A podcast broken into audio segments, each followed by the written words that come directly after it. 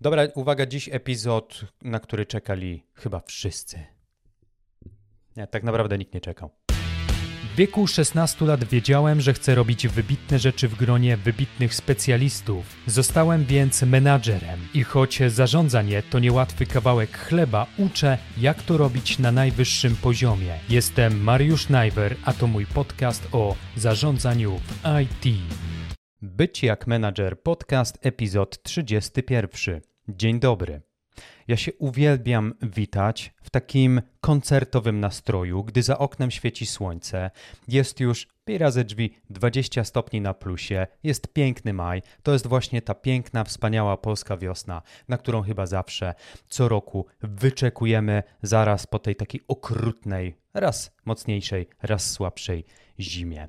Super się cieszę, że znów y, tutaj jesteśmy. Jeżeli, drogi słuchaczu, trafiłeś tutaj przypadkiem albo jesteś po raz pierwszy, to ja tylko przypomnę, że ten podcast kieruje do szeroko pojętej branży menedżerskiej w IT product managerów, ale też kierowników projektów, product ownerów czy analityków biznesowych, a nawet scrum masterów. No i oczywiście do każdej osoby, która rokuje lub też pretenduje do tego, żeby do tej branży wejść.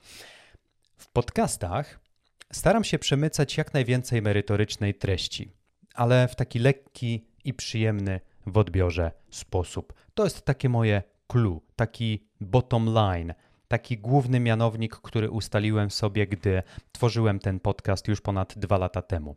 Ale dzisiaj będzie nieco inaczej, bo chociaż formę przekazu zachowam taką lekką, łatwą i mam nadzieję przyjemną, nie tylko dla mnie, ale także dla Ciebie, to jednak nie spodziewajmy się po naszym dzisiejszym spotkaniu żadnej bomby merytorycznej zrzuconej na głośniki, tudzież na słuchawki, jeżeli z, takowy, z takowych korzystasz.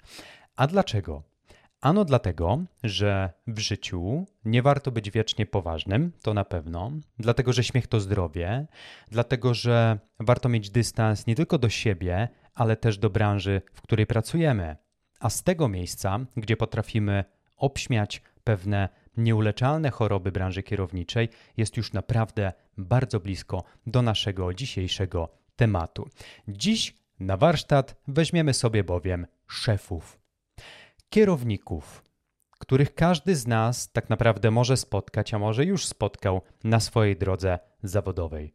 Ba, typów kierowników, którymi nie daj Boże, sami może, możemy się stać, a być może sami jesteśmy. Tego sobie nie życzmy. Audycja ta Hmm, w przeciwieństwie do być może poprzednich, ma charakter bardzo humorystyczny. Niemniej jednak zachęcam do czytania między wierszami, gdzie poukrywałem te nieco bardziej gorzkie refleksje dotyczące managementu jako wymagającej jednak profesji, którą nie wszyscy niestety powinni reprezentować. Tajemniczy wstęp zwiastuje już mniej tajemniczą przypominajkę o tym, że serdecznie zachęcam do zapisania się na mój newsletter na blogu byciakmanager.pl.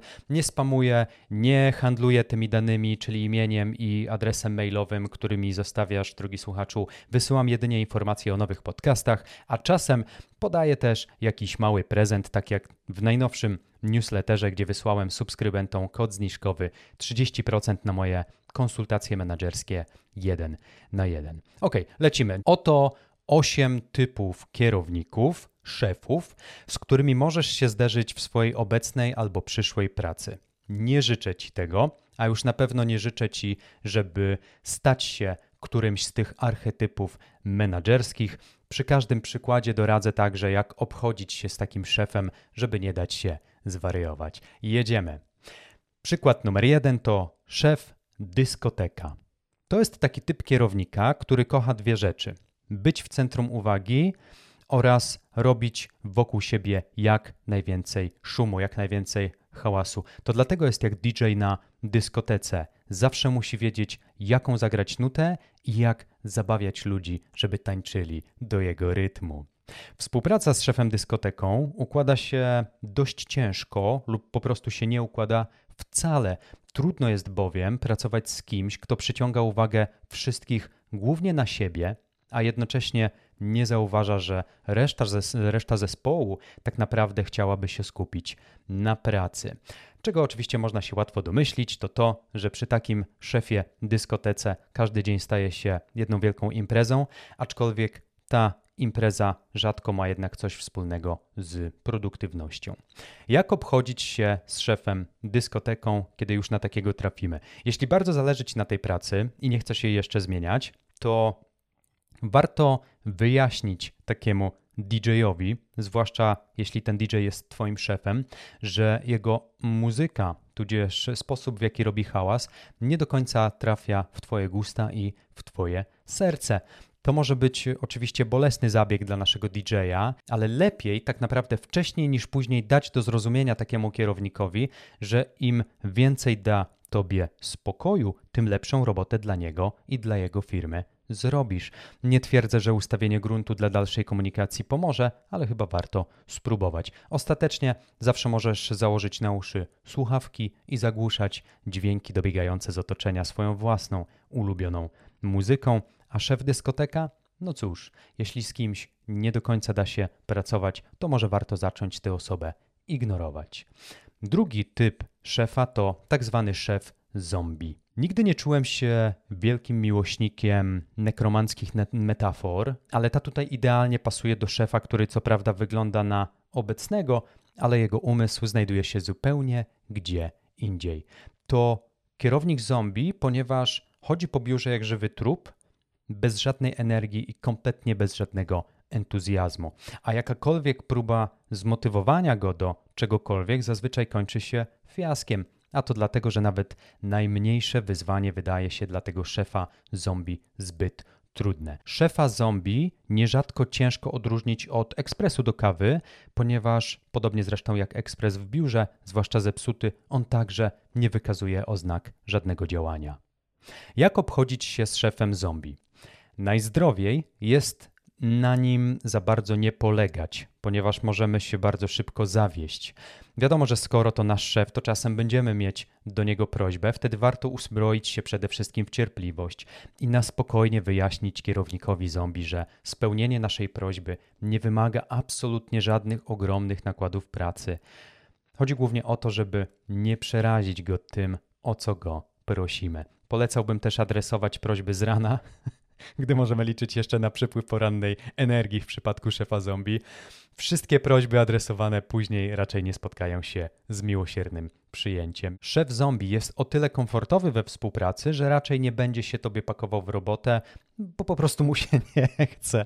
Ogólnie da się, da się żyć z takim, e, z takim kierownikiem tak długo, jak długo nie będziemy od niego niczego potrzebować. Natomiast jeśli naszą pracę możemy wykonywać niezależnie od kierownictwa, to szefowie zombie nie powinni nam wadzić. Aczkolwiek sugeruję trzymać się od takiego zombie z daleka, bo potrafi być także wampirem energetycznym. Trzeci typ kierownika to jest szef superbohater.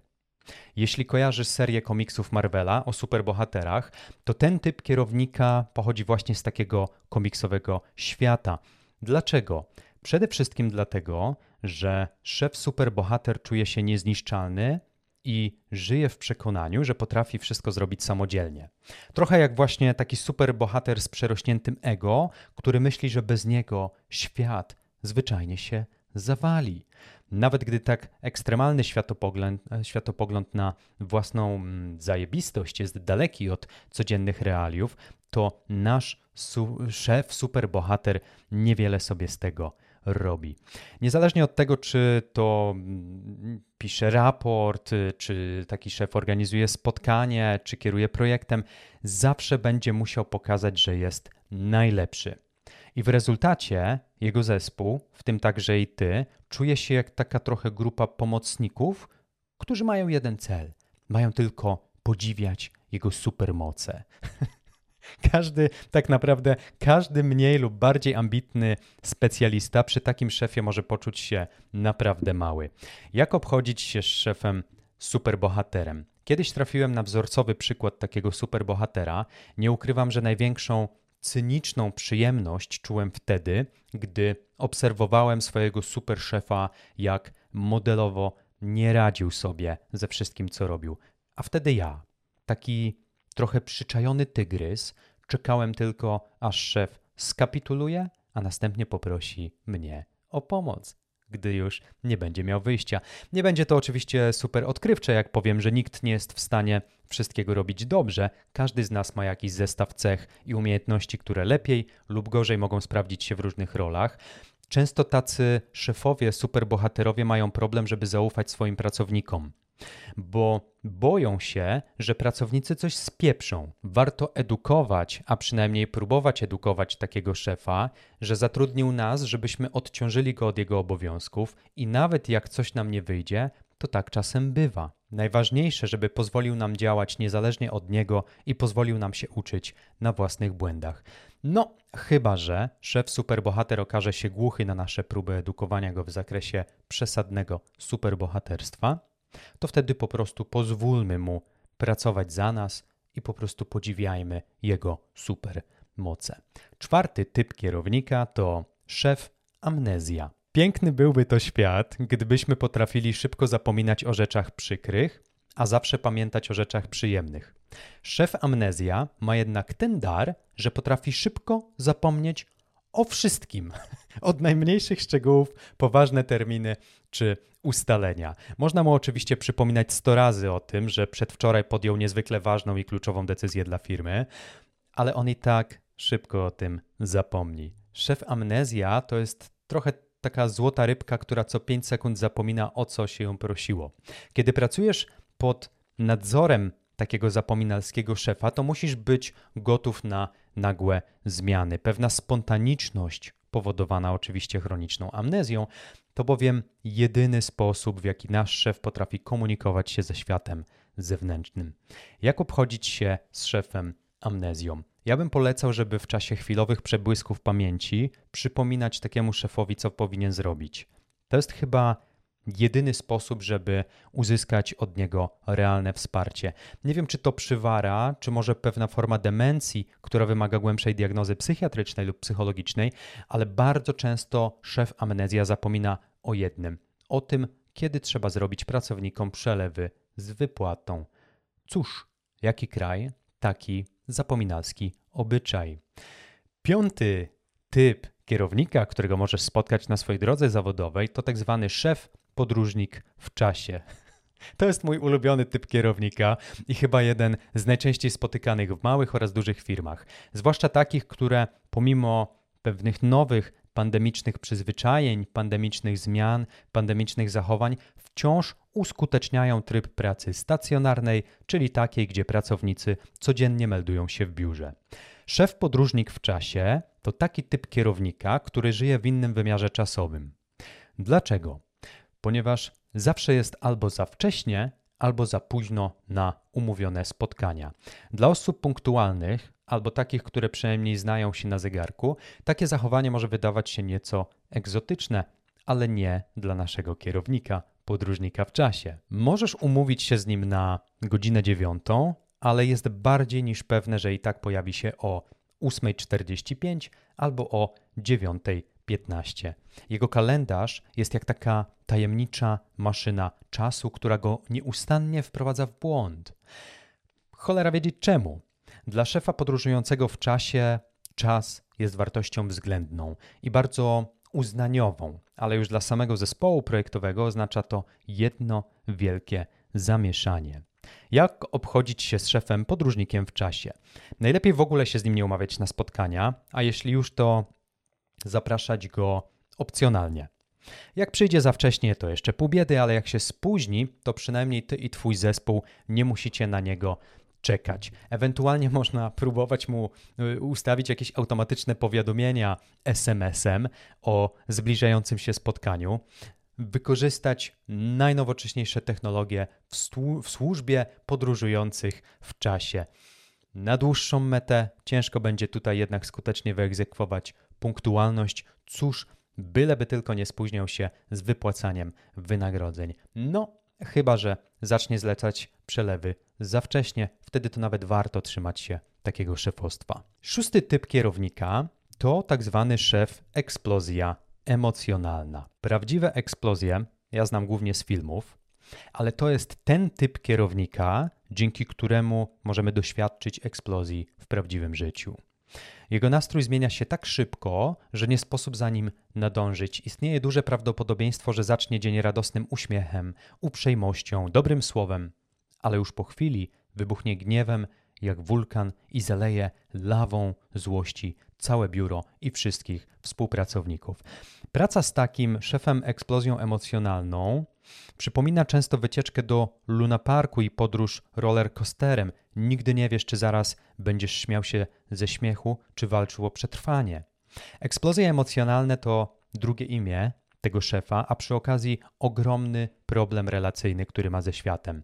Jak obchodzić się z szefem eksplozją emocjonalną? To jest niezwykle trudne zadanie, zwłaszcza dla osób introwertycznych, którzy często czują się przytłoczeni ogromną, ogromną dawką emocji na przemian pozytywnych i negatywnych, które wychodzą z takiego kierownika. Najprostsza recepta: im mniej relacji i komunikacji nawiązujemy z takim szefem, tym dla nas lepiej. Chłodne, analityczne podejście do wykonywania swoich obowiązków pomoże nam przetrwać nawet kilka miesięcy dłużej u boku takiego szefa. Siódmy, przedostatni już typ kierownika naszego dzisiejszego spotkania to szef głód władzy. Inny roboczy tytuł takiego szefa to człowiek z ego większym od penisa. To jest typ kierownika, który jest maniakalnie, obsesyjnie sfokusowany na posiadaniu jak największej władzy, władzy nad wszystkim i wszystkimi wokół. Jeśli chcesz sobie zobrazować szefa głód władzy, to wyobraź sobie gościa, który w miejscu czoła ma wbudowany megafon, z pomocą którego próbuje rządzić światem. Osobliwość agresywna, krzykliwa i najczęściej pogardliwa dla innych. Jego chorobliwe zamiłowanie do kontrolowania wszystkiego, od najmniejszych szczegółów po największe, najważniejsze decyzje, sprawia, że czujesz się jak taki mały, szary pionek na jego wielkiej, majestatycznej szachownicy władzy. Myślę, że dopisało mi szczęście, bo w swojej wieloletniej karierze miałem tylko dwóch takich szefów i na szczęście z żadnym z nich nie pracowałem dłużej niż trzy miesiące. W świecie biznesu bywają ludzie tak toksyczni lub po prostu zapatrzeni w siebie, że czasem warto pozwolić im iść dalej, ale już bez nas, nie wchodzić im w drogę, nawet gdy my wiemy, że oni nie wiedzą, jak bardzo są ślepi. Jak obchodzić się z szefem głodem władzy? Przy takim kierowniku trzeba być bardzo ostrożnym, bo kiedy on tylko zacznie podejrzewać, że mm, zyskaliśmy nieco autonomii w firmie, to on już wtedy będzie czuł się zagrożony. Najlepiej próbować robić fajne rzeczy, ale zbytnio się nimi nie chwalić na forum. Im więcej naszych zasług przypiszemy swojemu szefowi, tym bardziej poważani u niego będziemy. Przypominajmy takiemu szefowi na każdym kroku, jak ważne decyzje podejmuje. Podchodźmy do niego mm, z każdym, nawet najbardziej szczegółowym pytaniem. On wtedy naprawdę poczuje się przy nas bardziej komfortowo, bo przecież pytamy go o wszystko i nie próbujemy umniejszyć jego kierowniczemu majestatowi. Takie podejście może nam pomóc przetrwać 1-2 miesiące dłużej w takiej firmie, ale profilaktycznie radziłbym jednak rozejrzeć się za inną pracą, bo Fanatycy władzy to ten typ ludzi, którzy wpływają na innych w bardzo destrukcyjny sposób. I na koniec, mm, już jako takie zwieńczenie naszej dzisiejszej listy, tak zwany szef złota rybka. Ten kierownik to jest prawdziwe źródło niespodzianek. Dlaczego jest tak złota rybka? Ponieważ jest gotów spełniać wszystkie nasze życzenia, ale jest jeden warunek: te życzenia musimy odpowiednio zaadresować i nazwać. W teorii wystarczy zadać właściwe pytanie lub zwerbalizować naszą prośbę, a on, ten szef, niemal natychmiast spełni nasze życzenie. Ze złotą rybką, co być może kojarzycie z różnych bajek albo opowieści, ze złotą rybką jest jednak taki problem, że musimy być bardzo ostrożni o co tę rybkę prosimy. I powinniśmy być niezwykle precyzyjni w formułowaniu naszej prośby, bo każde niedoprecyzowane życzenie może zostać spełnione w sposób, który wcale nie musi nam się spodobać. Podam przykład z życia, jak um, opisywałem tego kierownika, to sobie przypomniałem. Przykład, który do dzisiaj mnie bawi. Lata temu pracowałem stacjonarnie w startupie we Wrocławiu, ale nasz szef był Austriakiem. Ówczesny szef był Austriakiem i pracował w biurze w Austrii. Rzadko bywał we Wrocławiu. Biuro we Wrocławiu było dość nowe i pewnie dlatego sporo rzeczy nam tam jeszcze brakowało. Między innymi brakowało jakiegoś porządnego śmietnika w kuchni. W sensie śmietnik był, ale był bardzo mały, taki nadający się bardziej pod biurko, na jakieś papiery, a nie do kuchni, żeby wyrzucić na przykład resztki jedzenia.